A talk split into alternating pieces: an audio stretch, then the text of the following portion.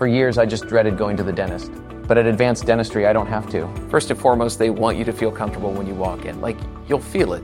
Whereas in the past, I might have gone into the dentist and thinking, I might feel some pain at some point. But with IV sedation, it can be something that you don't dread. If you've been avoiding the dentist because of fear, worry, or just not wanting to be judged, you're not alone. Visit nofeardentist.com to learn how IV sedation can change your life.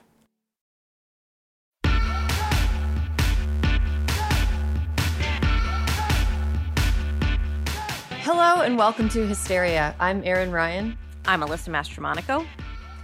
Alyssa, if they can make gummy vitamins, then why don't they just put vitamins in all the candy? You know, Erin, that's a very good, very good question. I don't know why, but they can, so they should. They should. I would be a superhero if they put vitamins in like Reese's Pieces. Or even just lifesavers. Oh my gosh, vitamin lifesavers are a great idea. Right? I agree. Let's do it. Erin, we're solving the world's problems one episode at a time. I, we truly are. This week, Dana Schwartz and Kiran Deol join us to tackle the following questions How does Congress turn a $2,000 COVID relief check into a hearty slap on the ass and a fuck you? What did AOC accomplish with her 90 minute account of what happened during the Capitol insurgency on January 6th? And why are three of us wearing red berets? All this and more right now. All right, let's get started with the news. There's a lot of news once again. It never gives us a week off. So we got to talk about it. I guess so. Let's get started with the COVID relief package. Mm. Alyssa, I have a bit of a rant to start this off. And please therapize. Okay. It seems like what should happen is that Americans need money. Yes. That seems like the simple thing based on the fact that the pandemic was really um disastrous. Is really. Is really yeah. But, but you know last year really cut a chunk off out of a lot of people's incomes. Um, a lot of women left the workforce. A lot of people now have to be uh, homeschool tutors in addition to being full-time employees if they still have their jobs. There's just a disaster for a lot of people. Um, the white house and president biden's plan for covid relief is a 1.9 trillion dollar package um, that includes um, stimulus checks for people that start to phase out at $75,000 income a year and uh, are $150,000 a year in combined income for couples. Um, okay. Republicans, 10 Senate Republicans who consider themselves moderate, countered with essentially like a bag of already chewed gum and, an, and an atlas from when the USSR was still a country. Like, it, it, is that right? It's a $618 billion plan that starts phasing out stimulus checks at $50,000 and it calls for more targeting of stimulus checks. So here's the thing that makes me like very confused, mm-hmm. in addition to all of it.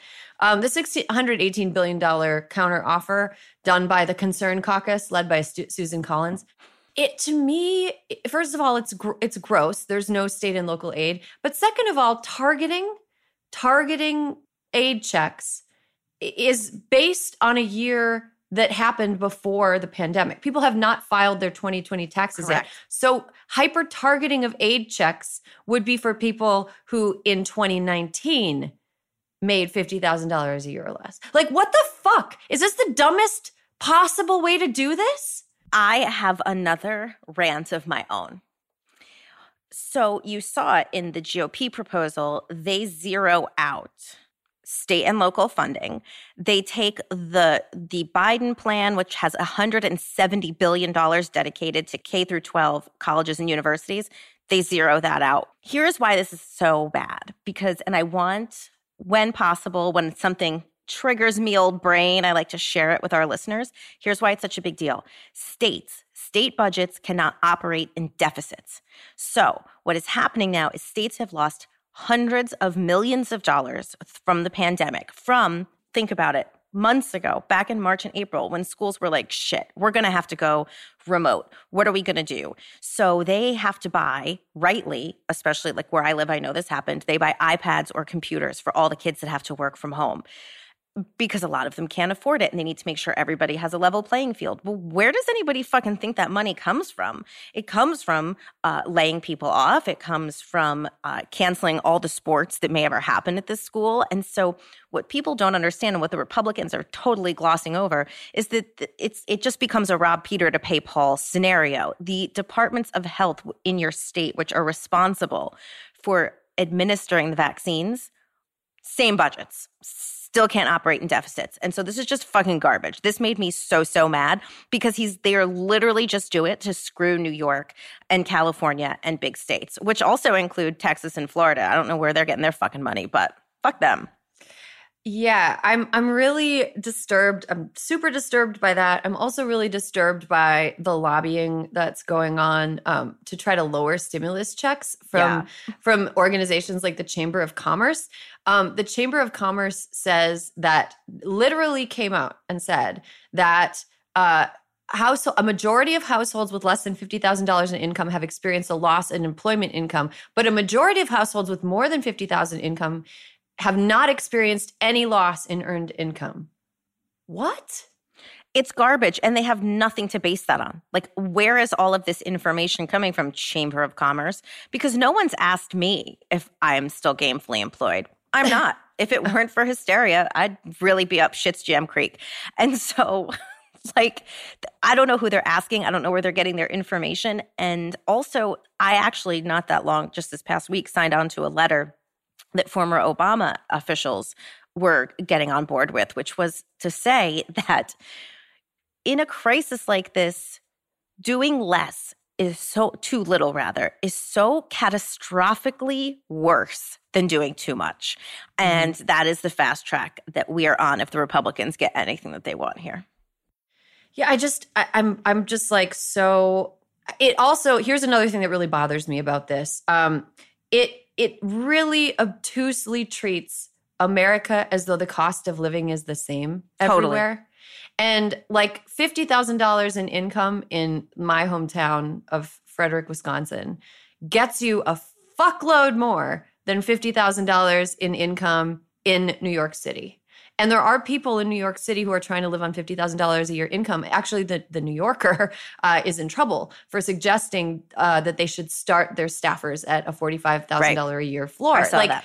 People live in my first my first uh, yearly income when I lived in New York City when I was working uh, for a, when I was writing for the first time it was forty five thousand dollars a year and that was like eight years ago nine years ago um, it's uh yeah, it's it's it, it's totally different. And like Joe Manchin of West Virginia, pain in our ass, going to be a pain in our ass until he is inevitably voted out. No matter what he does, he's probably going to be voted out in 2024. I think he should just go hog wild and just like like uh, get rid of the filibuster like light some shit on fire before he's voted out but whatever he's he's gonna just be meek and, and, terrible when he's voted out and screw all the other democrats while he's there um who just got Democrats the Senate, theoretically, even though Mitch McConnell is not totally yielding the Senate to Democrats?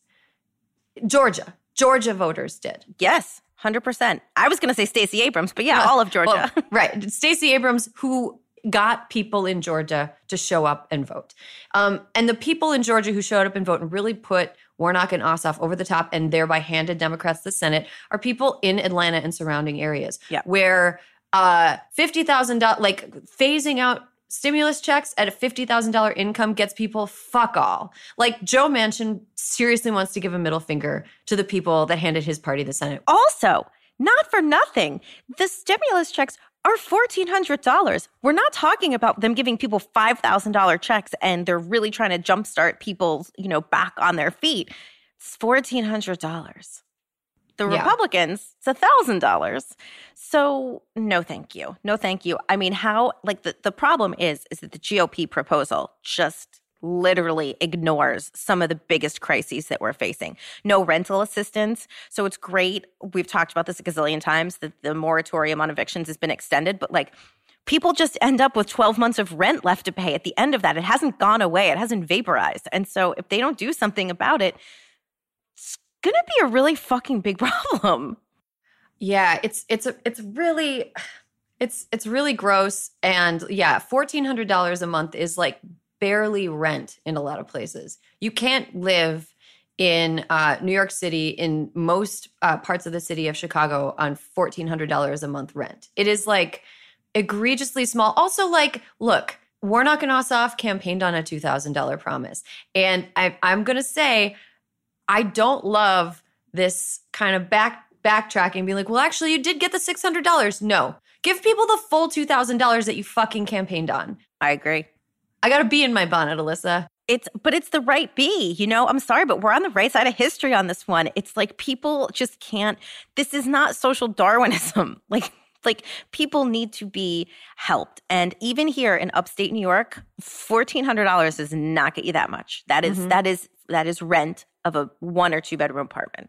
hmm I mean, and, and in, if you work in an industry where a lot of people are freelance or gig workers, like in entertainment, for example, Los Angeles is, I don't think we totally understand the extent to which this city is being gutted Right. culturally because of this. Because a lot of people who work in entertainment, Uh, they're not, you know, high paid actors. They're not super high paid, you know, producers and like head writers and shit. There are people who are PAs and they work in crews and they're struggling actors and they're they're writers who are just trying to get their start. And they came out here and they're supple- they were supplementing their income by working where? In food service, Right. in in entertainment, and every possible way for them to make money is closed down. I know more than one person who worked in entertainment and was like, you know, a working actor, but not not by any means a rich person, just getting by as an actor who've moved home. Like Right. the people that are going to be left here in California after this is done, or in, in Southern California specifically in entertainment, um, are going to be people who already could afford to Right. take a year off of earning money, and it's like it's very disturbing. Uh, music, uh, all the arts, like they're they're being fucking gutted, and it's the the Republican proposal. If I think about it too much, I start to get you know that like um, you've seen the movie. I get Clue, the eye right? twitch. I get flames, flames on the side of my face, like Madeline Kahn in the movie Clue. Like I'm, it makes me so mad. Um, we are going to keep talking about this because Oh, we're not done. We're hundred percent not done. And and I'm sorry, I'm not going to just accept whatever Democrats get unless it is what they campaigned on and unless it is what they promised. Because what they campaigned on, honestly, is just sometimes barely enough. Well, and also not only that, Erin, this isn't some moral philosophical victory Democrats want. This is literally keeping people alive. This mm-hmm. isn't, you know, this isn't the filibuster. This isn't a, a SCOTUS appointment. This is fucking life. This is life. And this and and we are in for a rude awakening if people skate by doing the bare minimum for people this time around. hmm Yeah, there's really, really strong vibes. Uh, these laws are being negotiated by people who don't know how much anything costs, Correct. like who who who don't go grocery shopping for themselves, who have never had to make sure they have enough money at the end of the month, who have never worried about money, and it's just, it, it's like it's it's gross. And um, I think we're going to talk more about her later in the show. But I think back to how Republicans like to make fun of AOC because Yeah. she used to work as a bartender. Dude, you should be embarrassed by the fact that you're making fun of the fact that somebody who's actually in touch with reality is in Congress because more people who are in touch with reality should be. Not for nothing, especially as it relates to the gig economy.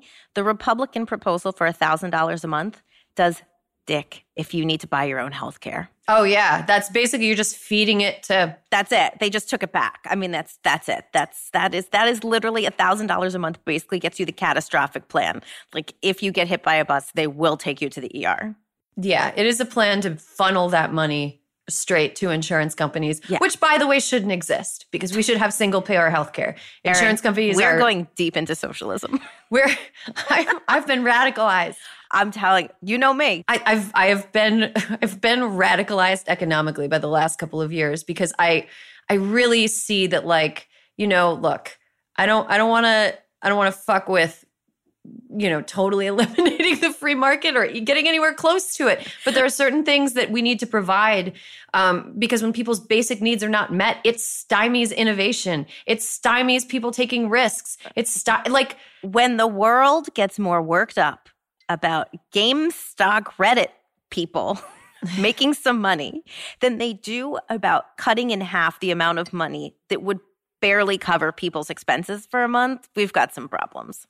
We've got some problems. Um, and and the problems apparently have not quite sunk in specifically to one group that I want to talk about now. Let's talk about him. So, Alyssa, last Mm. night, uh, Politico posted a story about um, some former Donald Trump Politico appointees who are having a hard time. So I'm going to just I'm just going to read the first couple I'm going to read the lead of this Okay. political story and I just I want everyone listening at home to imagine a violin playing as I read this, okay? a teeny tiny one. A tiny one, the smallest one you can imagine, an atomic, a violin made out of a single atom. After 4 years in the Trump administration, Vanessa Ambrosini was looking forward to three months of parental leave when she and her husband welcomed a baby a week before Christmas. The Commerce Department's Human Resource Office had given her approval for it, but then she was surprised to find that the benefit was no longer available because of the change in administration. I got completely screwed, she said in an interview. There were no caveats in that language saying anything about if the administration turns, you get nothing. And of course, that happened, and so I got nothing. Has this bitch never quit a job before? What a dumb asshole. What the also she worked in government for 4 fucking years. She didn't know this is, was going to happen.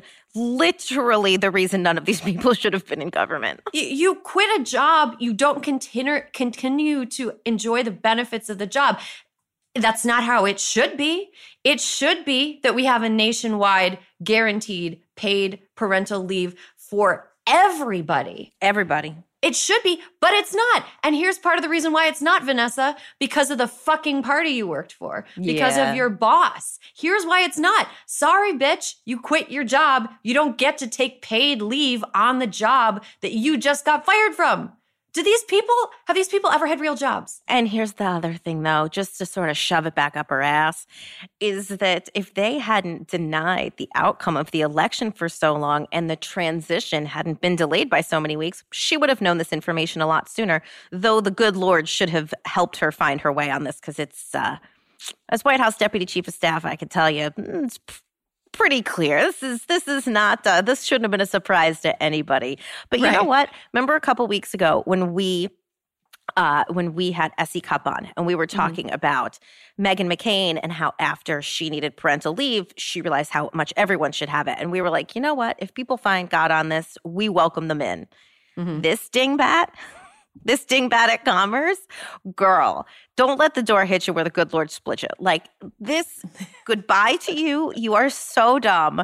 And also, she's gonna be just fine. Like the whining and complaining. Could you imagine, Erin? Just imagine for a minute giving that give interview to a reporter. That is the dumbest. There's a lot of people who are in this piece that like wouldn't go on the record because of fear of retribution, and that is a is a level of canniness that I respect.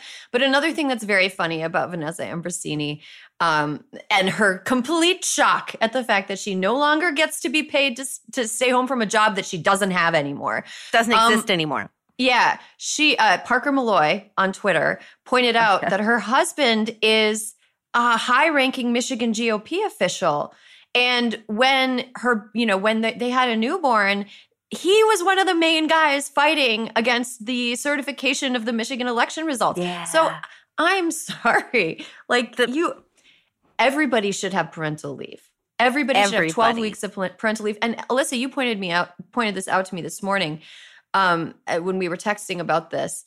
Um, the one good thing that Ivanka Trump actually did when she was working in the White House was push to enable federal employees 12 weeks of parental leave. Yes. This was a law that just got passed and enacted in 2019. Yes. So this isn't even a benefit that like these people, she's been working for Donald Trump for four years. When she came in, this benefit didn't exist. Correct. Not an expectation.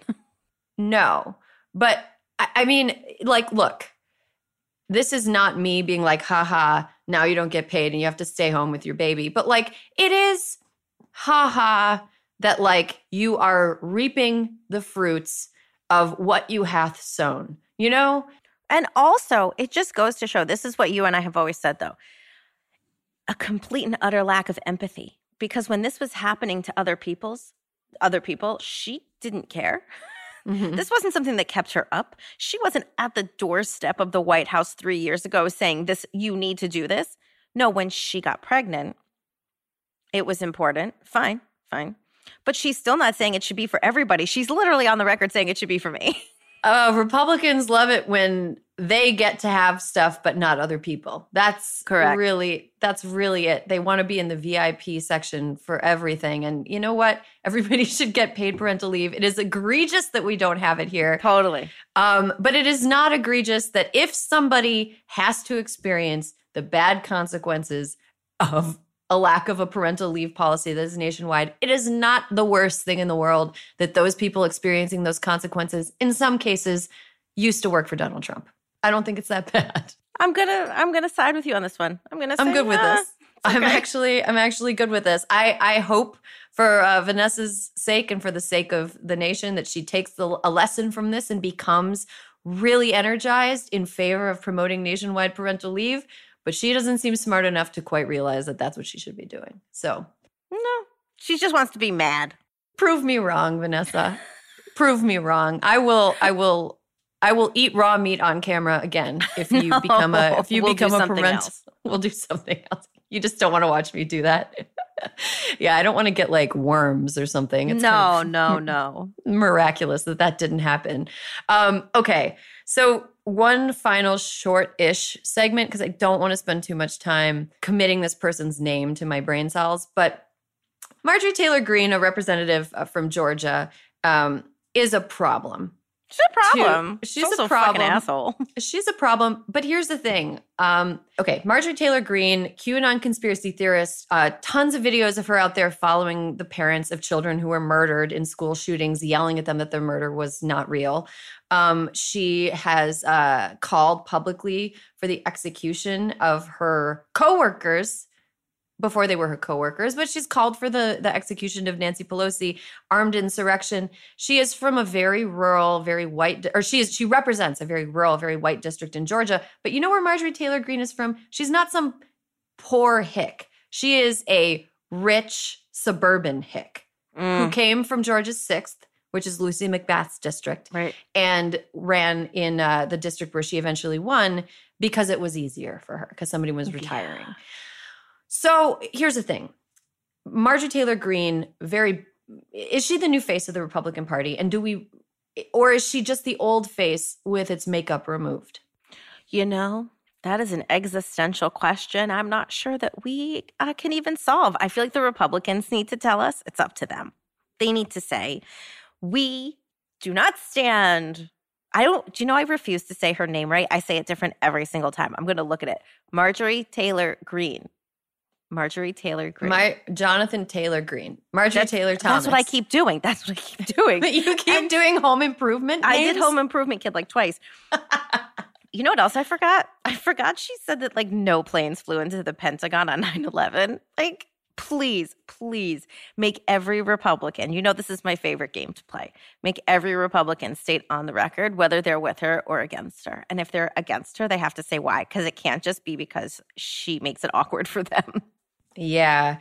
I, the, the thing is, like, they were afraid. Um, they were afraid of her before the election because Donald Trump liked her so much. But now they're afraid of her for other reasons because they're afraid of their own constituents. Republicans are. Um, but I think that, like, look, I do not want national treasures like Cori Bush Mm. and AOC and Ayanna Pressley and Katie Porter and to be honest, Nancy Pelosi, who's the best legislator since LBJ. I don't want them to have to work with a dangerous lunatic. Totally. I don't want I don't want them to have to to deal with worrying about her. But at the same time, if there was some way to possibly put Marjorie Taylor Greene in a like holding cell like the one they put Magneto in in the X-Men, if they were able to put her there and keep her in Congress and let her vote from there and stuff, politically, it is pretty good for Democrats that she is now the face of the Republican Party. totally. Because Nancy Pelosi wouldn't be saying her name so much. She's a she's a first she's a freshman congressperson. She's a who nobody. she has no power. All she's doing is like getting attention for herself at the expense of the needs of her constituents. Because you Right. know that district in Georgia is not getting dick after Mm. this. So I hope for the sake of the safety of Congress people and their staff that she is successfully isolated. Um, but I hope for the sake of 2022 that her name stays in the headlines because Me too. I hope all they have to do is just get her one of those igloos that they're using on the streets of New York and just put her inside and she can just stay there wherever they want to put her. And they should just roll her around so she can vote. And then that's it. human sized hamster ball because she's also germy as fuck, won't wear a mask, Nasty uncovering bitch. her nose, Nasty like bitch. spewing her spit all over. Like, does she honestly, like, if we told Republicans that you could spread COVID by picking your nose and rubbing it on things, so please don't pick your nose and rub on rub it on things, they would go around because they're so gross, picking their nose and fucking rubbing it on things. Marjorie Taylor Greene digging for gold in her nostrils. That's why we need to have her in a hamster ball if she's going to remain in Congress. Otherwise, probably kick her out just for everybody's safety. That's, that felt good. That felt really good. Um, do we have any toasts or roasts? I don't know. How do you feel? Do you feel toasty or roasty? Um, I do feel. Let's see. Let's see what we had. Oh yeah, Stacey Abrams. We mentioned yeah. her. A toast to Stacey Abrams. She's been nominated for this year's Nobel Peace Prize for her work to promote nonviolent change via the ballot box, which is super cool. God, literally, when they say God save the Queen, I put Stacy in that category now too. God save Stacy. Yeah, she's she's American royalty for sure. She she's up there. And also, you know, it's I think a lot back to the time that we got to interview her on the show and how just like unbelievably warm and brilliant she is. Generous. I mean, just like the bee's knees. Yeah, 100%. If she doesn't win the Peace Prize, she wins the official Bee's Knees Award, which is an award that you just made up. Yes. Okay, awesome. Um, you know what, Alyssa? Hmm. I want to bring something up.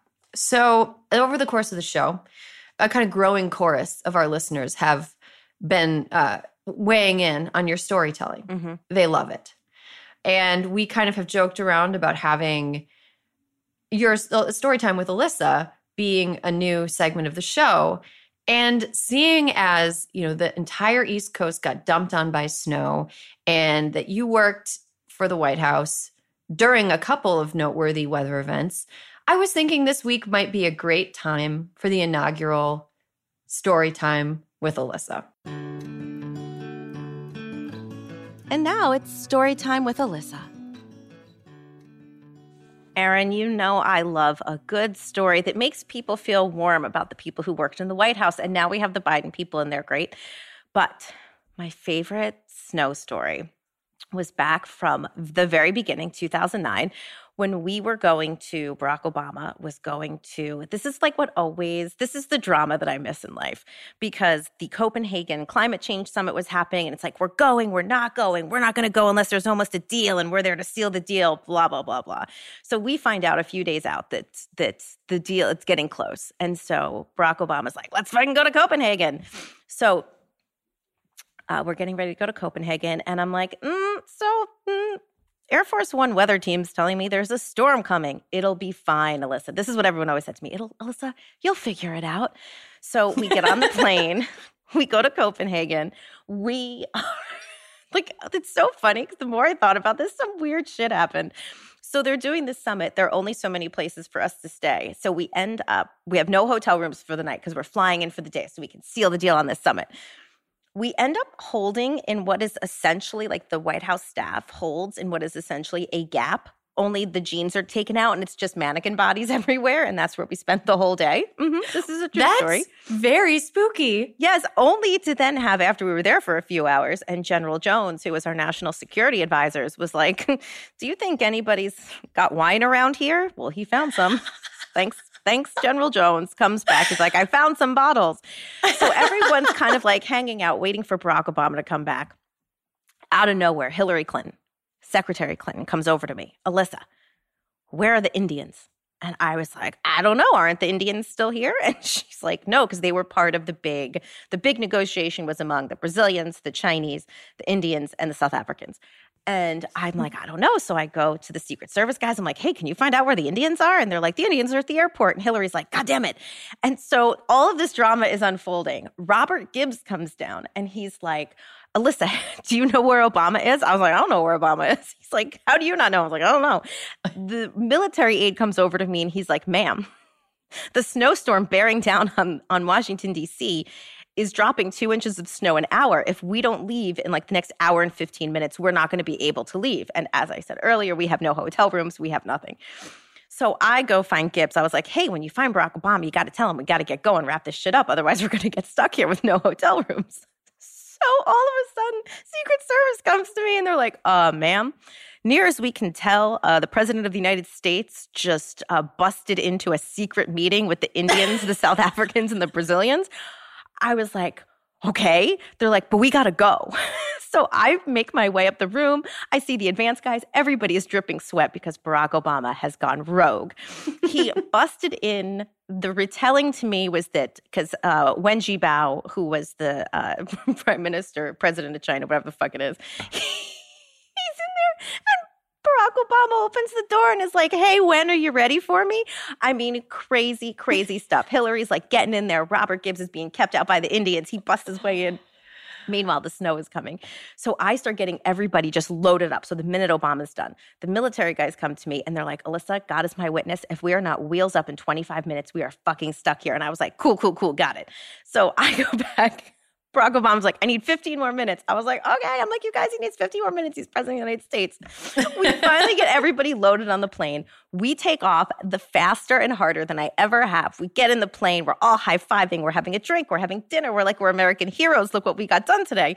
We're about 45 minutes out from Andrews Air Force Base. And they're like, so airport's basically about to close and uh, we can kind of kick it up and we can land hard and fast was what they said Oh, we no. can land hard and fast otherwise we're going to end up like we can't even land in any of the surrounding airports within 150 miles because the weather's so bad barack obama's like it's going to be fine alyssa it is fine everyone's always like it's fine so they come back and they're like, sir, to President Obama, because he was hanging out with us. They're like, uh, we're going to need you to put your seatbelt on. And we're like, oh, shit, okay. Erin, I have never in my life, when they said hard and fast, it was like nothing I've ever. It was like gunk, gunk, gunk, gunk, gunk, gunk, and it was like white knuckles. You name it. We landed. Secret Oh Service took him off, and we ended up taking a two-hour drive back, uh, low and slow. Oh my DC God. To get in. So Oh there my you go. That is my Oh my snow God. story, and it is documented in Politico and Hillary Clinton's book because it was that great a story. and that was story time with Alyssa. Oh my god. Okay, let's uh, let's take a quick break, and uh, when we come back, we're going to talk about AOC's Instagram Live with a couple of our panelists. And Alyssa, thank you so much for that story time. Erin, I bring I bring the magic when I can.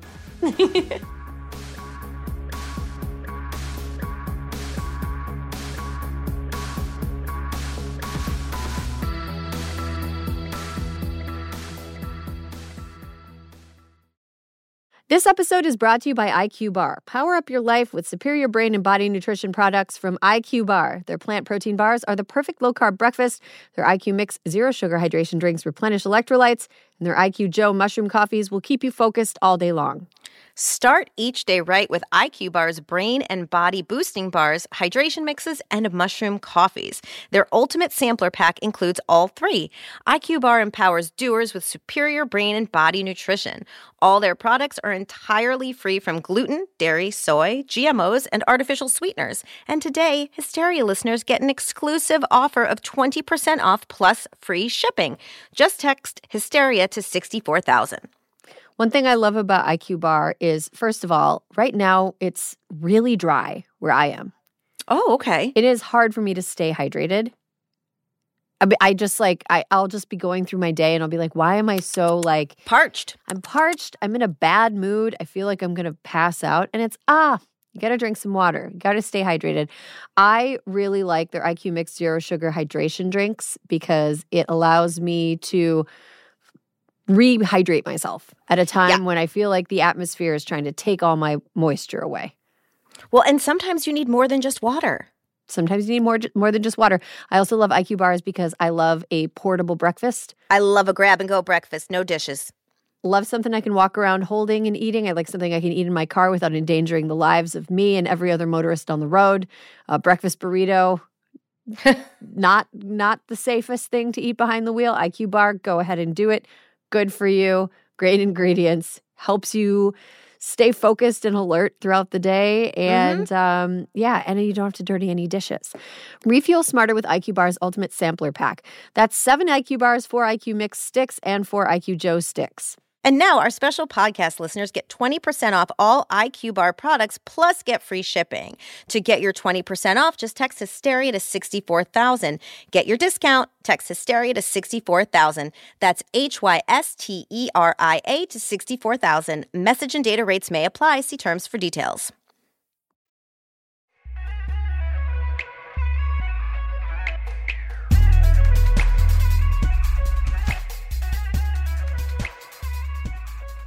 Okay, we're back. We have reached the part of the show where Alyssa and I are joined by two of our pals. I'm going to bring both of them into the conversation right away because we have a lot to get to today. First, she is a writer of books, blogs, and television. It's Dana Schwartz. Hey, thanks for having me. How have you been, Dana? Uh, good. We were just commenting. I'm in a closet right now that I wallpapered with peel and stick wallpaper. So that was my my latest project. We are all turning into like home. We're all Doers. nesting. The pandemic yes. is like forcing us all to nest. Exactly. That's it. It's like I'm spending so much time at home and I'm just like, what can I do? What can I change? Your next book is Reluctant Nester. Ooh. mm-hmm. The Reluctant Nester. I remember the first time I realized I was nesting was like I bought a hamper that was nice, a big improvement over my like collegiate hamper. And I like for days was like, I just feel great about this hamper. great about. and I was like, oh man, I've I'm not cool anymore. the hamper is it because my hamper's still shitty because it's one of those things you're like, ah, it's just to put the clothes in to go down to the laundry room. So when you upgrade on that, you've you're full blown. You're full blown like married wife adult in a home now. Mm-hmm. Yeah, a good hamper is a real sign of adulthood. Um, Whereas, like, no curtains on your windows, a sign of problems. um, okay, I'm going to bring it. You, you're here. You're hearing her talk right now. She's a director, writer, comedian, actor. She has a short film called "I Would Never." That is, it's up for award consideration, right? Yeah, it's FYC, which means like for your consideration for the Oscars. So if there's any voters, guys, please, please That's go well, check well, it out. This is Kiran Deol. Kiran Deol, you guys it's know her. You Deol. love her. It's Kiran Deol. Hi guys. You know her. Hello. You love her. No wallpaper here. No, no wallpaper. wallpaper. But curtains. I see a curtain in the background. Thank you so much. Thank you. um, so Kiran, I want to start with you. So this this week, uh, Alexandria Ocasio Cortez did an Instagram live about her experience in the US Capitol on January 6th when pro-Trump rioters broke in and just just caused a menace. Um, AOC has said in the past that she felt like her life was threatened, and uh, this was the most in depth she'd ever gone in into what happened that day. She also said during the um, the Instagram live, which by the way was watched by 3.6 million people total. Wow. It was, I think it was live watched by like 100,000, but since it's been watched by 150. 150,000, 3.6 million people have now seen it. More people have seen this than watch most TV shows. Um, she she said at the beginning of the of the video that she is a survivor of sexual assault and she talked about trauma and how trauma doesn't just go away it sort of compounds every time something bad happens to you. And kiran i just watched your short film last night which deals a lot with trauma and i would love to hear as somebody who's kind of been artistically making stuff about trauma how you received aoc's instagram live and what it told you, you know, how it kind of like in how it fed into your understanding of trauma.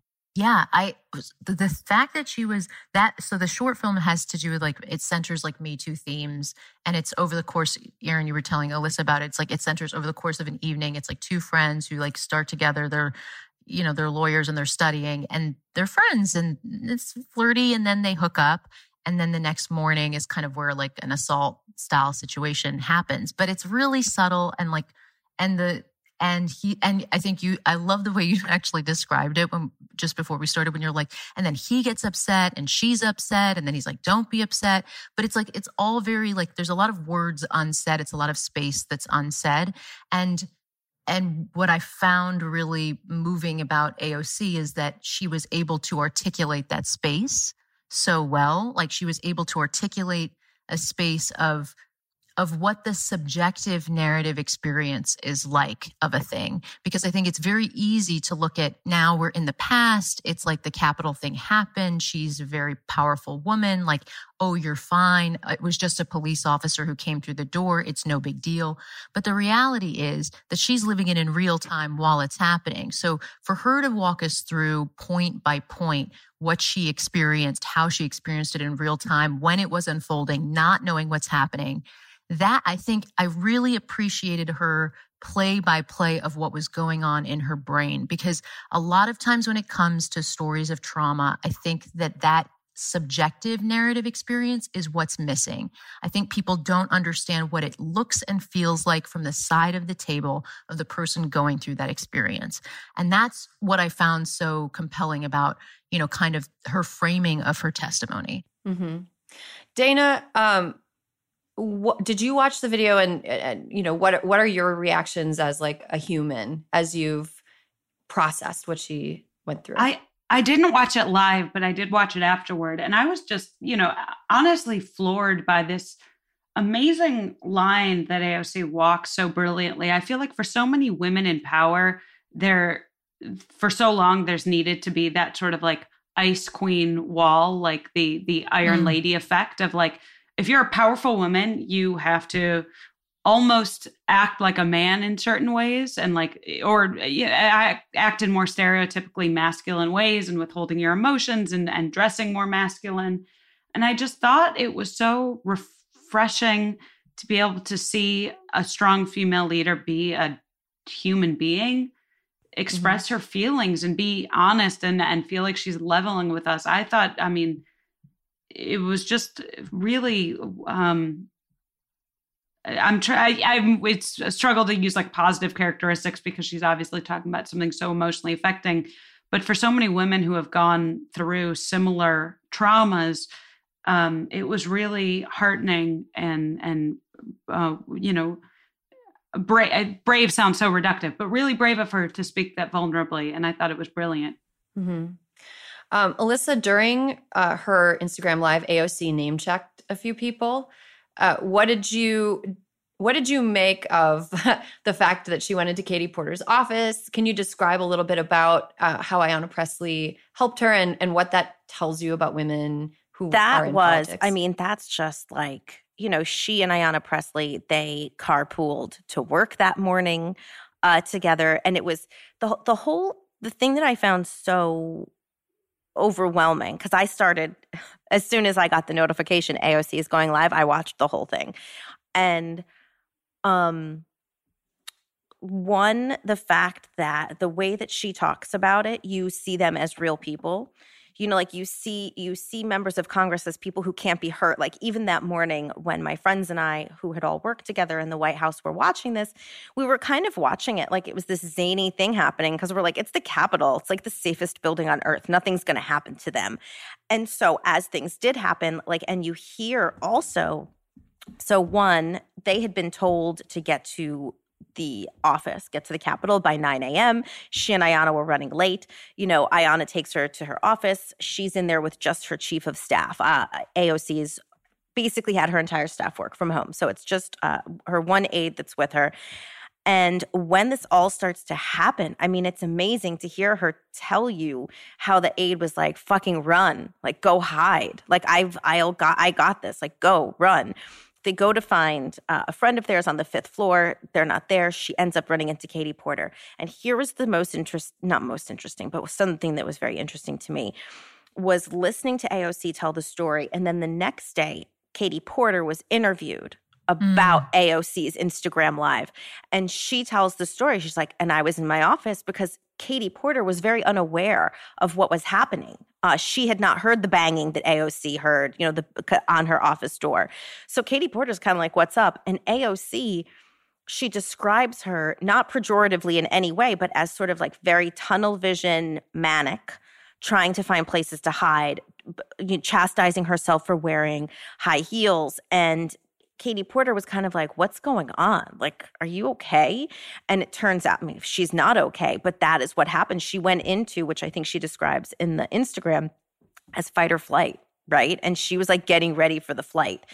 And, but also it's the difference between like listening to her and hearing Katie Porter's description of her. Mm. it's it is just this very like this is what was happening in her head. This is what she was demonstrating externally. And then you have someone who's not experiencing it all who's having like a little bit of a hard time relating. Kind of like we're gonna be okay. I'm a mom. We have food. We're gonna be fine. We can close our doors. And she's like no dude like they're fucking coming for me.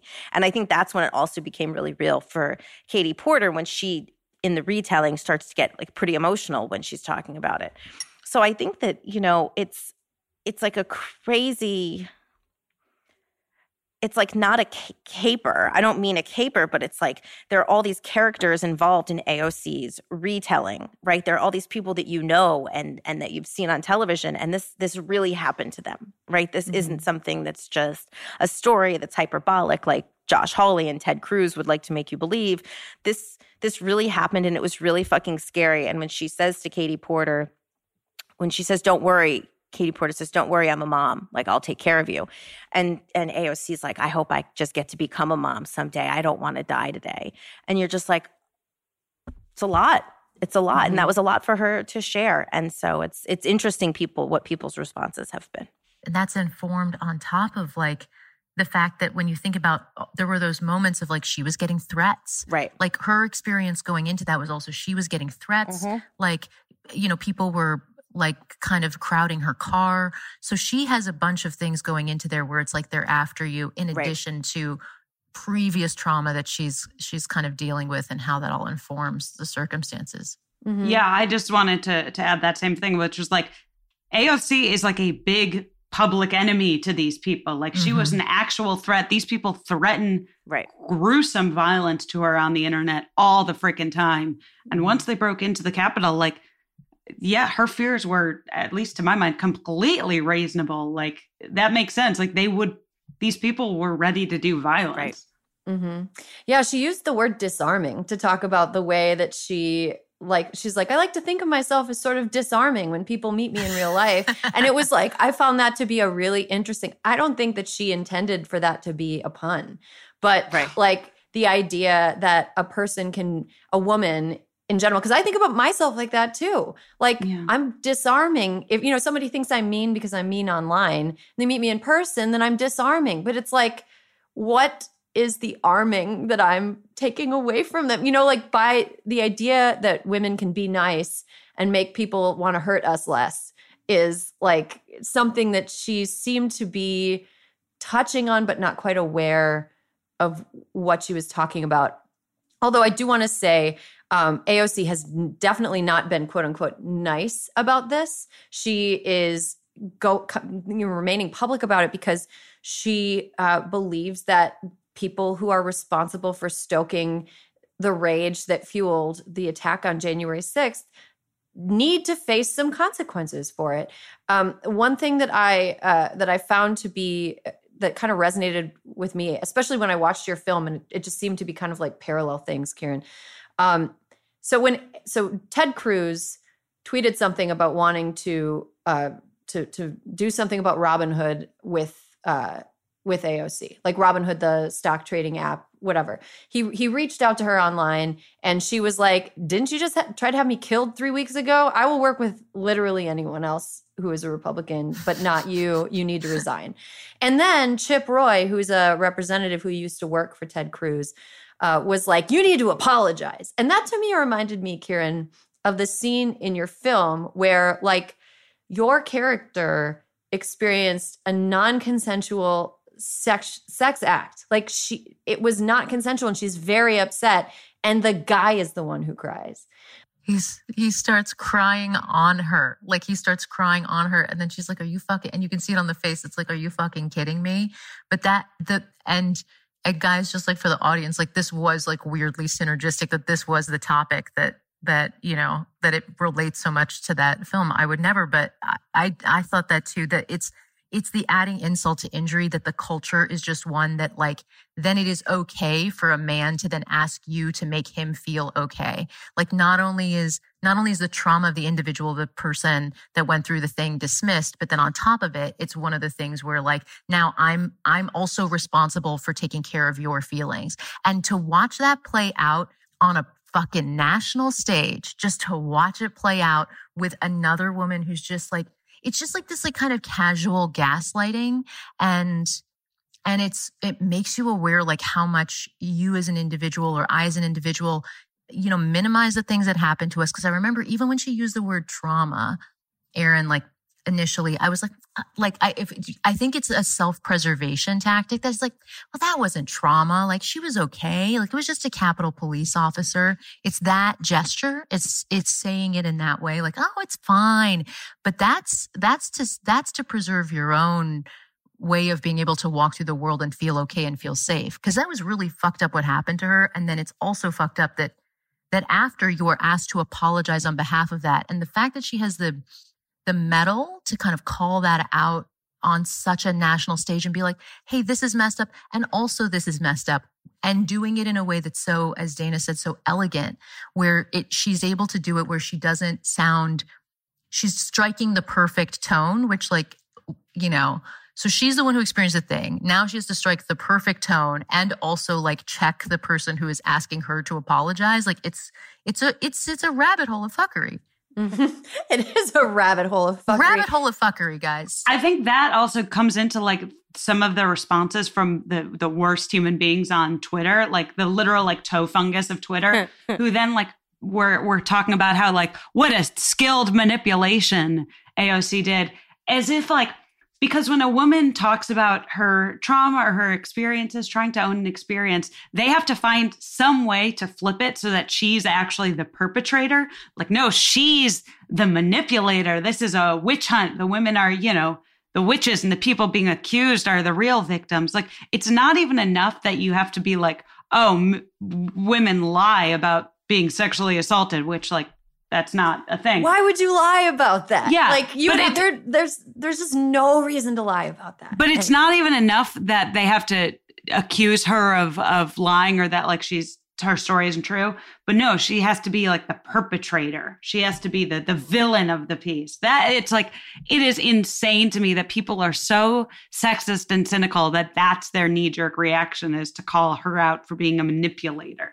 Mhm. The one it made that used to make me so ups like so upset because like if you're in a male dominated environment a lot of the time it's like your reality or your lived subjective narrative experience can be seen as like such a different like it's not even on the radar of things and then what you realize is like for that guy for that troll on Twitter or whatever the landscape in which he lives is like the alternative of that is so mind shattering ground shattering like would break his understanding of the world. Do you understand? Like if he acknowledged that that experience or pain of like AOC or whoever that person is is is real. If because now it's like it shifts everything that you thought you knew in the ground beneath you, and that's that means it would shift who you think you are and who you are to other people. And so you're asking for an entire identity shift from this dude, and that's why people I think hold on to that that um identity of like she has to be lying because there's no way this could be true because who does that make me in the Right. world Mhm. I mean, do you think that they're also confessing by accusing? I've noticed that that's a Mm. real pop. Uh, it's a it's a real. Uh, it- it's very widespread. Um, a lot of times when people accuse you of something very ugly that you're like, "What the fuck? I would never." It's it's them assuming because they would do something that everyone else would also do that. I mean, Alyssa, do you think that Josh Hawley and Ted Cruz are people who pretend to have emotions in a bad faith way and that's why that they're that's why they're accusing AOC of it? Mm. I don't know. I think they're really bad people. Like just really, really bad people. And they just think that anything that happens to a woman, especially a brown woman, is a lie. Like Mhm. I just think that they're that. I mean, if you're Ted Cruz, it doesn't it doesn't even matter if someone's doing bad things to your wife, apparently. It's true. I mean any woman. Donald Trump is couldn't have said more bad things about Ted Cruz's wife. And he's like, all's forgiven. Get me back on the team. He Yeah. should be banned from getting to use movie quotes. I, Erin, you you were like you did a whole thread about like how he gets to quote movies, and I was like, no one who made these movies likes you. Like you really shouldn't be allowed to poorly summarize Literally, the any people who made the movies came out and were like, "What the fuck are you talking about?" a, a producer from from The Watchmen was Yeah. like, I have no idea what this is. No, Like- literally nobody has been like right on Ted. Literally, get my words out of your mouth. Yeah, I used to. I, I was in a writer's room with um, his college roommate, who is the guy who created Chernobyl. Um, brilliant Hmm. dude. That guy fucking hates Ted so much. Craig Craig Mazin is his name.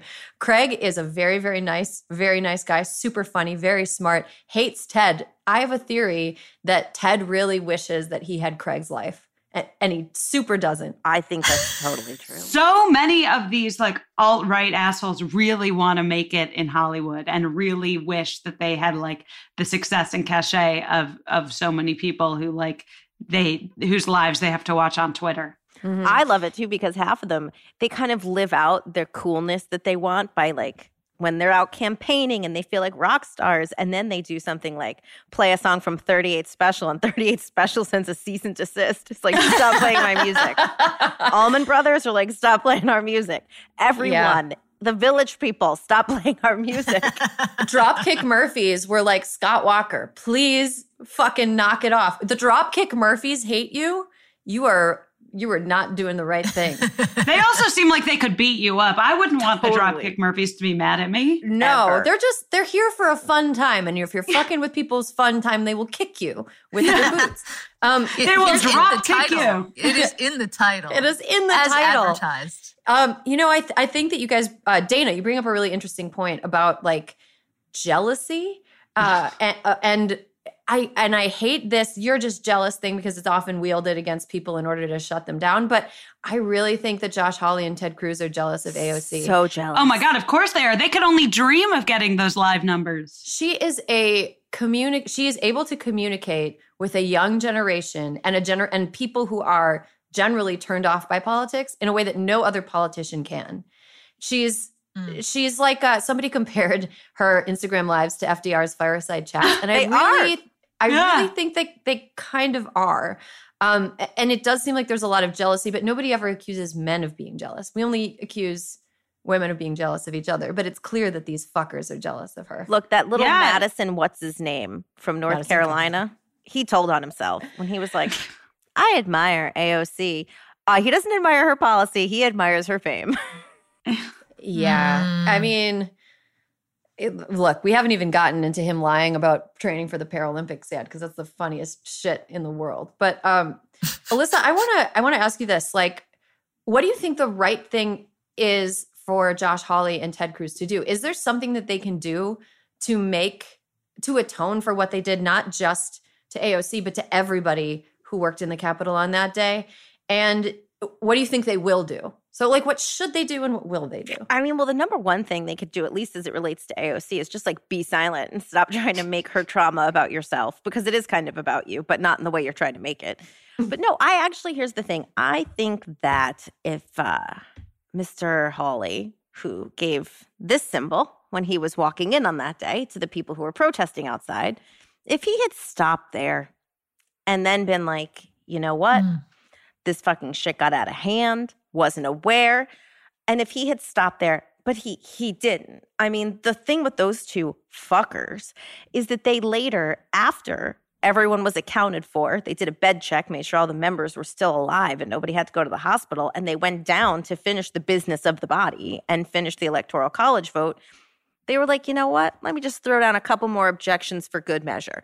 Like th- that to me was the point of no return Mm. which Yeah. is a Kansas song, not 38 Special, but in my head it was 38 Special. And they just, uh, that's it. There's nothing. They can't atone. They are who they are. They have to wear this coat for the rest of their lives. Like the shame of what they did and who they supported. And when, even after all the bad shit they did, even up until two o'clock that afternoon, if they had, once everybody was safe and accounted for, said, she got out of control, let's fucking lock this election down let's move on. That might have been one thing, but they haven't. So there's no forgiveness. They have to like live with this for the rest of their lives.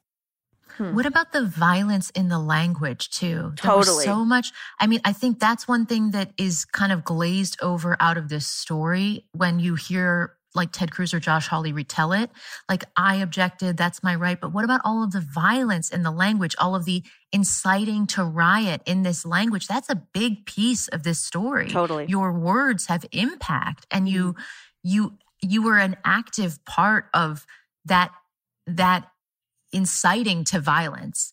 And that's where it, you know, when they're like, I can't exercise, you know, the the Josh Hawley being muzzled article, right. for instance. It's like, but but you're forgetting, you're forgetting that you really were instrumental in inciting the riot that put other people at risk. And that's the part of this that's always been the thing with free speech that you're not supposed to do. You're not supposed to use it to harm other people. Mm-hmm. It's like when they can't win an argument on its merits, they have to then uh, victimize themselves as the victims of this cancel culture of like, no, you just think the wrong people are being canceled. You just don't like that people dislike what you're saying and are telling you to shut up. Mm-hmm. So now instead of arguing the actual point, you're going to create this like victim complex around you that you're the one being silenced. And that's now the main, most important issue. Yeah, I think a lot of times when when people on the right complain about cancel culture, they're complaining about consequence culture. Like right? you you did something. You have to ex- you you, you did, did, something. You did a thing. Yeah. You did a yeah. thing. Like there used to be a column on this now defunct website called XOJane called "It Happened to Me," and uh, at, when I was on staff at this other women's website, we used to make fun of it because most of the things did not happen to you. It's like, it happened to me. I was racist in a yoga class and got banned. It's like, no, you did that. You, you, I did it to myself. You did it to yourself. It didn't happen to you. You're experiencing consequences for your actions. Freedom is not freedom from consequences in any universe. You don't get to just do whatever the fuck you want and then not have anything happen. Dana, do you think there's any healing from this? Like, w- what can happen in order for us to move forward and be okay with it? Unfortunately, I feel like the worst consequence of, of Trump and like the things that he's done is showing off the success of a strategy of shamelessness and refusing to totally. uh, apologize and like acknowledge when you've done wrong. And I feel like that's what like wieners like Ted Cruz are trying to emulate. It's like, no, if I just like double down and refuse to show shame, then none of these consequences can stick to me.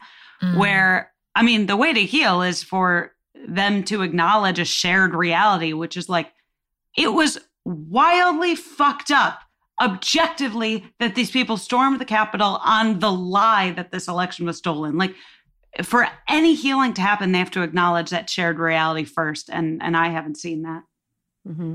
Kiran, do you think there's any healing? Do you think they need to like resign? Like what needs to happen? Yeah, that shared reality thing hits hard, Dana, because it's like how do how I I I I want to believe in a world where like there could be a reconciliation, but when you hear people living into distinct realities, two really distinct realities that don't seem to match up. I, I do wonder how do you find this? How do you find the space for it not to feel like one side won or lost? If we can't find that common ground, to me, the win out of this is like, is honestly AOC's eloquence and that that willingness to kind of say like to be in like the glass of funhouse mirrors and not let those trolls silence you and and kind of stick to her guns and say like this is what I felt and this was real and not not let herself be shut down by what a culture said was appropriate. Um, I think there's a lot of power and strength in that, and I hope I hope that lesson resonates and can have some ripple effect outside of this event. Yeah, it's I, I think one thing that I've taken away from this is I don't, I think AOC, you know, ironically, in publicly talking about her vulnerability and the fact that she experienced trauma and that she is not okay with this, um, I really think that it showed her strength. And I don't think that there's any way that any of these guys um, can possibly silence her or get her down. I think it just like makes her more inclined to speak up, which mm. is why she is wired to be in Congress. Like she is Mm. she is afraid, but she keeps going. And there's something that's so uh I don't think that people like Josh Hawley and Ted Cruz and the knucklehead Wiener caucus, we'll call them Dana to use use your word. Wiener, we need to use more. I think it's a yeah, great it was. A, insult. I also, I also did clock that the use of wiener. I was like, Thank you. hmm. Wiener I am a writer. Sort of fell out of the lexicon. um, I just I think the Wiener Caucus underestimates um, how ineffective they are going to be in silencing her. Yeah. Um, Alyssa, any final thoughts on uh, AOC's video and what should happen, and or or any other insults you want to throw at Josh Hawley or Ted Cruz or any any of those? No, I was just gonna say I think it's funny that Anthony Weiner would belong in the Weiner Caucus. That's Mhm, mhm. true. That's true. Sorry, But ironically, not Dick Durbin. but a So Weiner's in the in the Weiner Caucus, but not Dick. No. Not Dick. cool. Score one for Dick. Alyssa's like, sorry, but also you're welcome. okay, we have to take a break, but when we come back, a special award season fight club.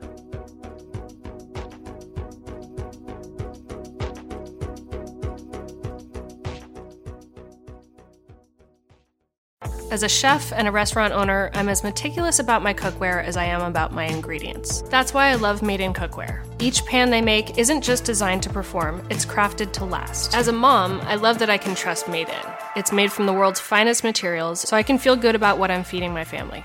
I'm Chef Brooke Williamson, and I use Made in Cookware.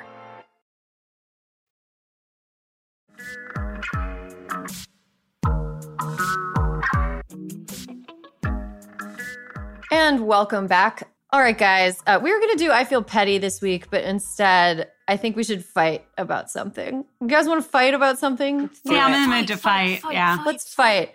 Um, Dana broke some news to us when we were taking a break after personal political. And Dana, I- would love for you to share what you shared with us. Well, the Golden Globe nominations dropped. And aside from a blatant snub of uh, Rachel McAdams in Eurovision, the big shocker to me was multiple nominations for Emily in Paris, the uh, television series that is uh, at once uh, completely unwatchable and a a series that I watched in its entirety in a single day. Okay. So when you told us that, I haven't watched Emily in Paris because I just have been living my life instead of doing it. Um, but I kind of want to watch it now because everybody I know who I respect has been like, it's so bad. I watched it all. Um, and that inspired me to pose this question to everybody. Um, what is an award winning film that you think sucks the most? Award winning film sucks the most. Um, here's one that I mean, I, everybody thinks Crash is bad because it is. It's it's aged very terribly. Oh yeah. Um, but I'm going to go ahead and say uh, this is always very controversial. Three billboards fucking sucked. I cannot stand. Three billboards was one is one of the worst films I've ever seen, and I could. I thought it would about an hour in. I was like, "Is this funny? Is what is this movie?" I thought it was terrible. So d- I would say that my my pick is Three Billboards with a Dallas Buyers Club Rising. I never saw three billboards, but uh, Ian, uh, my boyfriend, also hates it. So I trust both of your opinions. Oh, good. You picked a good one, Dana. I've heard that people really hate that film. Like, like, but it's, or some people hate it. I've heard some people hate it. And it's like, if you don't like it, you don't like that movie. You know, what, can you go into a little more detail about what you didn't like about it? It felt like it was delving into hyper realism because it's about a woman who is uh, a mother who is in pain and mourning the death of her child. Um, but it also is completely unrealistic. It supposedly takes place in a small town in Missouri, uh, Ebbing, Missouri. And uh, everybody there has a different accent. Look, there shouldn't be like half the people have a weird southern accent half the people sound like they're from pennsylvania and then there's some people who sound like they're from minnesota like i hate the trope of like every small town is in the south all martin mcdonagh would have had to do is fucking go to a small town and be like, oh, everyone talks the same. Come on. I love Frances McDormand. I think she's such a great actor. Um, this is not a reflection on, on the people who are in the film. It is a reflection on the film sucking. That's my take on three billboards. Kiran, what's your like as a as a filmmaker? What is your like least favorite award winning film? I, this is a this is a great question. That's why I, I wanted to know. I wanted you to go into a little detail on what your issues with the accent thing is hilarious. Like Martin McDonagh is he is he is from the United Kingdom, and this he is should what happens. know. He should This is- know. But he doesn't know because He he's not. doesn't He's like it all sounds generally the same. I feel like when you get people who are British and they're like, you know, they hear Americans do an accent, and to us they're all like, oh, they're all like water, water, like it's fine. They all sound the same. They're all just a little loosey goosey with the talking words. You know? it's like that's so. I don't know if he would have. I mean, bless his heart. I don't know if he would have specifically ever been able to get the accents right. You needed to be a vocal coach on that movie, Erin. I would 100% be a vocal coach. I mm-hmm. love I mean I'm a big hoe for accents. I love listening to I love diphthongs. I love the way that people pronounce things. I love noticing I love people who have like a little bit of a lisp. I find that very cute. I love voices and the way people say things. Honestly, I will sit on set and listen to people talk all day. Love it. And tell it be like you're talking wrong. You're not talking good. Um, Green Book. I think Ooh. Green Book was one that that was just like, what? What? What are you talking about? Like truly, what are you talking? Like truly, truly, what is happening?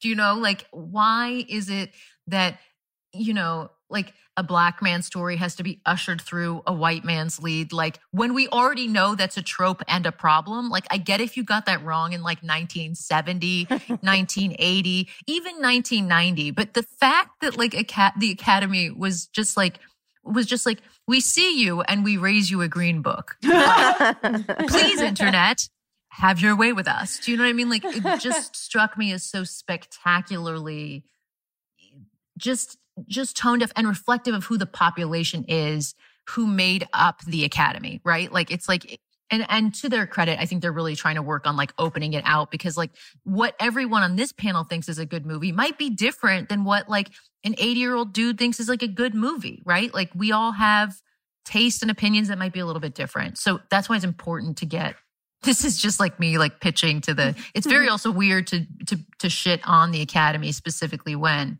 you are putting something up to the academy to be like pick me please pick me Maybe you're negging them. You're like doing Yeah. the thing where it's like, you know, you would be pretty if you smiled more.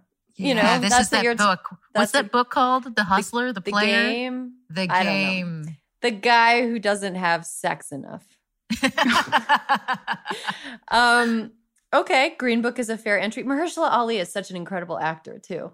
He's, I think he's the Meryl Streep of his generation of. They're both actors. wonderful. They're both wonderful actors. I mean, it's really, again, it's really a reflection on like the story and the way it's shot and like it's a reflect and and the sequence of events that you ch- it's just like and the way you choose to tell it and like whose point of view is this whose point of view is this movie from like one Mhm. guy's a dope piano player who's like traveling the you know traveling the the country doing this thing. And one guy's his driver. And it's like let's really make sure to like center this driver though because it seems like that's really where the heart the meat and potatoes of this is which is upsetting contextually. Mhm. why was it about the driver? Is it because like and would it have been about the driver if like that driver was black? Or is that Mhm. person then just like the cabbie? Do you understand like that's Yeah. the part about it that's like it's in it's in the context of like movie history anyway I was saying, and it wasn't it also that the the pianist's real family was like that is not at all what their relationship was. They weren't friends; they were acquaintances at best. like they turned it into this like you know cross racial friendship that like the real people are like that's not. I mean, good for you, but that's not what happened. oh man, yeah, I forgot about that. That was just like, oof, yeah, you don't want to, you want to do that. That's annoying. Um, I think it was a book, right? It was a book before it was a movie. But you know, there's plenty of IP from the perspective of not the driver. Anyway, um, Alyssa, do you have an entry to the award-winning but you don't like it list? I hate Pulp Fiction. Ooh, I hate this it. is a real fight club. I hate Pulp Fiction. Just hate it. Why do you hate it? I just hated it. It was like violent. I didn't think it was cool. I mean, bear in mind, I was a freshman in college when this came out.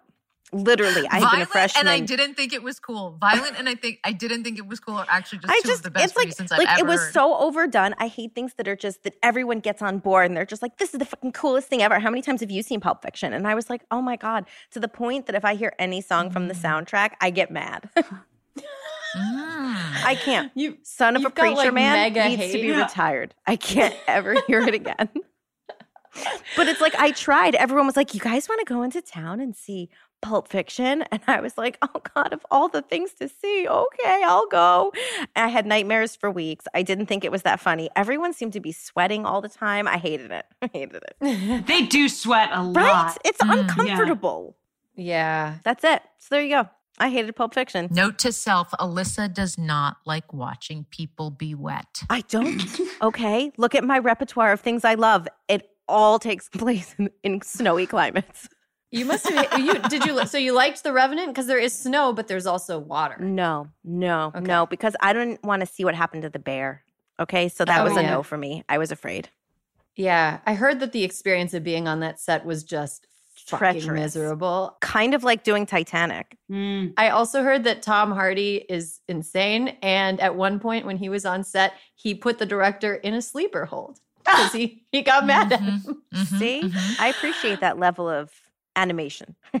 And yeah, when men do that, no one will ever call him difficult. They'll just say he's like spirited. Yeah. Or Yeah. like, or like, oh, he's method. He's Yeah. just really in the He's just moment. so he's in the not, He's not. He's not crazy. He's just in the moment, man.